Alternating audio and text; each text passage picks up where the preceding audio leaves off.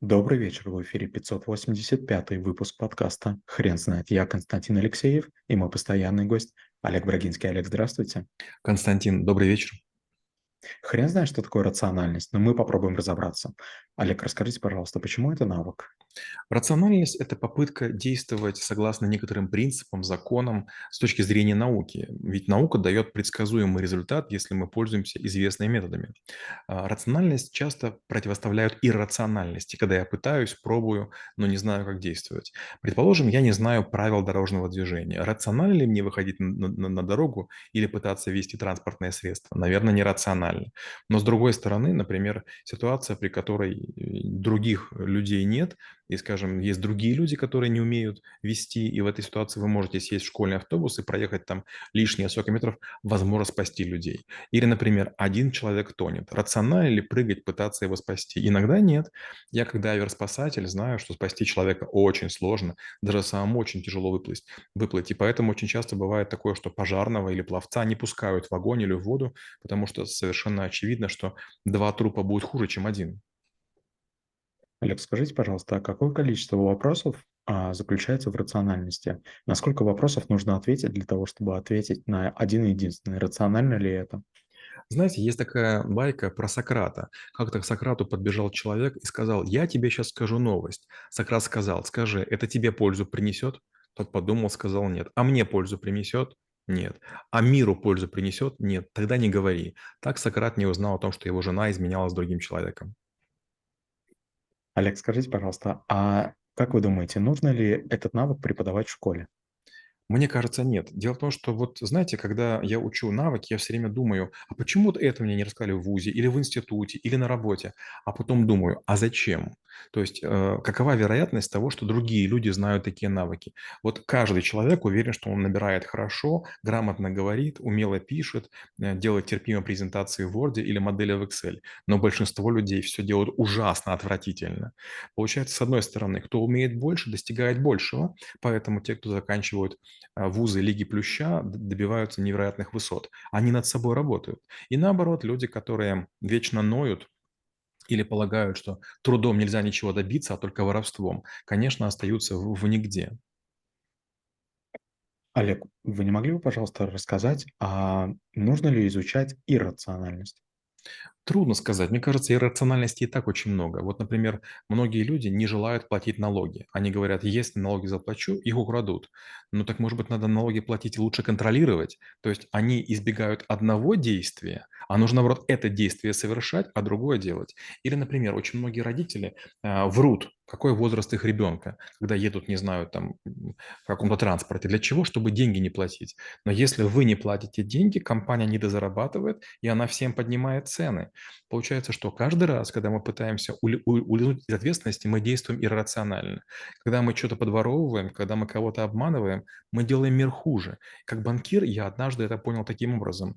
Я занимался потребкредитованием, и уровень невозвратов был 28%. И мне сказали, заложи в модель невозврата 30%. И получается, что а, один из тех, кто платит, он как бы погашает деньги неплатежей. Я подумал, как несправедливо, ведь на самом деле было бы выгодно, чтобы мы давали деньги лучшим клиентам, тогда они бы лучше возвращали, тогда бы цена была бы ниже, тогда было бы и все в мире лучше. Или, например, опять же, вот вы из Питера, и Питер, я помню, в советское время был очень чистым городом, и многие люди там не мусорили. А вот, скажем, я был в Париже, был в Стамбуле, и там урн нет, там бросают все на, на, на пол. Вопрос, что лучше, чтобы быстро убирать или не мусорить? Мне кажется, не мусорить– это более дол- дол- долго, долго такая играющая история. Если бастуют, допустим, в Париже или в Нью-Йорке мусорщики, то на- накапливается невероятное количество некрасивых черных вонючих мешков, из которых какие-то жидкости странные текут. А если никто не мусорит, тогда и забастовка не страшна. Олег, очень интересно узнать, когда человечество а, задалось вопросом, что такое рациональность. Как только мы начали думать вот о чем, что есть вещи, на которые мы можем влиять, а есть, которые не можем. Например, если мы э, рассчитываем, насколько вероятно, там, что взорвется паровой котел, мы начинаем делать или сто- сте- стенки толще, или там медленнее подбрасываем дрова, появляется паровоз, появляются датчики. Если мы действуем в рамках красной зоны, до красной зоны, то поезд людей везет. Если мы начинаем э, превышать показатели, то может быть взрыв. Например, мы же понимаем, что электричество атомное, оно очень дешевое. И здорово, если бы мы строили радио... Э, электростанции аккуратно. Но в какой-то момент мы иррационально начинаем экономить. Мы начинаемся надеяться на что-нибудь. Знаете, раньше, когда я смотрел всякие фильмы, ужастики американские, я удивлялся, почему, когда есть какая-то опасность, люди начинают ходить ночью по темным подворотням, подвергая себя риску. И знаете, что когда вот в Москве была самоизоляция, я все понял. Я живу в центре Москвы, перед нами есть э, сквер имени Лермонтова, и я сидел, не выходя из дома, там неделю смотрел на него, и я видел каждый день, как там какие-то люди пытались там от полиции бегать и так далее. И я думал, вот зачем выходить? Ну, ты же можешь сидеть дома. Но нет, всегда были люди, которые пытались прогулять собаку, еще чего-то, на всякий случай. Я подумал, так а чем это отличается от, от фильмов? Но точно, мы все нарываемся на маньяков. Олег, скажите, пожалуйста, а как вы думаете, точнее, запрос и актуальность рациональности в нынешние времена, она изменилась? Конечно, она не изменилась. Например, а, от маркетологов никто не требует, чтобы они объясняли, что произойдет. А, я многих маркетологов уволил, я задал вопрос, скажи, сколько я должен положить денег, чтобы получить сколько клиентов? И мне все говорили, это не точная наука. Я говорю, если не точная наука, ты мне зачем? Я и сам могу пальцем ткнуть в небо или там в Excel какую-то формулу нарисовать. Ты-то зачем? Вот готов ли ты ложиться на стол хирурга, который не обещает тебе, что выживешь? Как бы хирурги делают все возможное, чтобы как можно больше людей вылечить. Или, например, программисты говорили, мы не знаем, как сделать, мы обязательно справимся. Я говорю, нет, так не пойдет. Вот не приходите на работу до тех пор, пока вы не придумаете. Это иррационально прийти на работу и сидеть за компьютером. То есть лучше дома сидите, вы не будете получать деньги, вы не будете тратить мой интернет, вы не будете тратить мою туалетную там бумагу, и дома сидите, придумайте, как приходите, будем работать. Олег, но человечес- э, человеческая природа а, сложнее, чем мы себе все представляем. И баланс рационального и иррационального а, не всегда это 50 на 50. А, скажите, пожалуйста, а почему так происходит? Потому что многие надеются на чудо. Когда я учился в школе, многие из моих одноклассников мечтали быть мэрами, губернаторами и, и даже там какими-то э, главными людьми в стране. Я сразу понимал, что это невозможно. И они все время вот как-то пытались хорошо одеваться, как-то выпендривались, какими-то такие странные вещами занимались.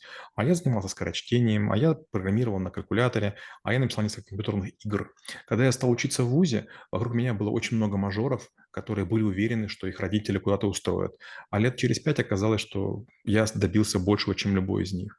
Когда я работал в Альфа-банке Украины, я сразу говорил, что надо работать в Москве. Там гораздо больше денег, гораздо более жирные клиенты, и с ними гораздо проще договариваться. Они быстрее, они шустрее, они динамичнее. Все говорили, да нет, как бы сиди в Киеве, тут как бы где родился, там и пригодился. А сегодня, к сожалению, вот то, что происходит в Украине, это просто ужасно. Олег, скажите, пожалуйста, бывают ли моменты, когда вы иррациональны? И нашли ли вы некоторую формулу, когда а, в какой-то момент нужно рациональность просто включать?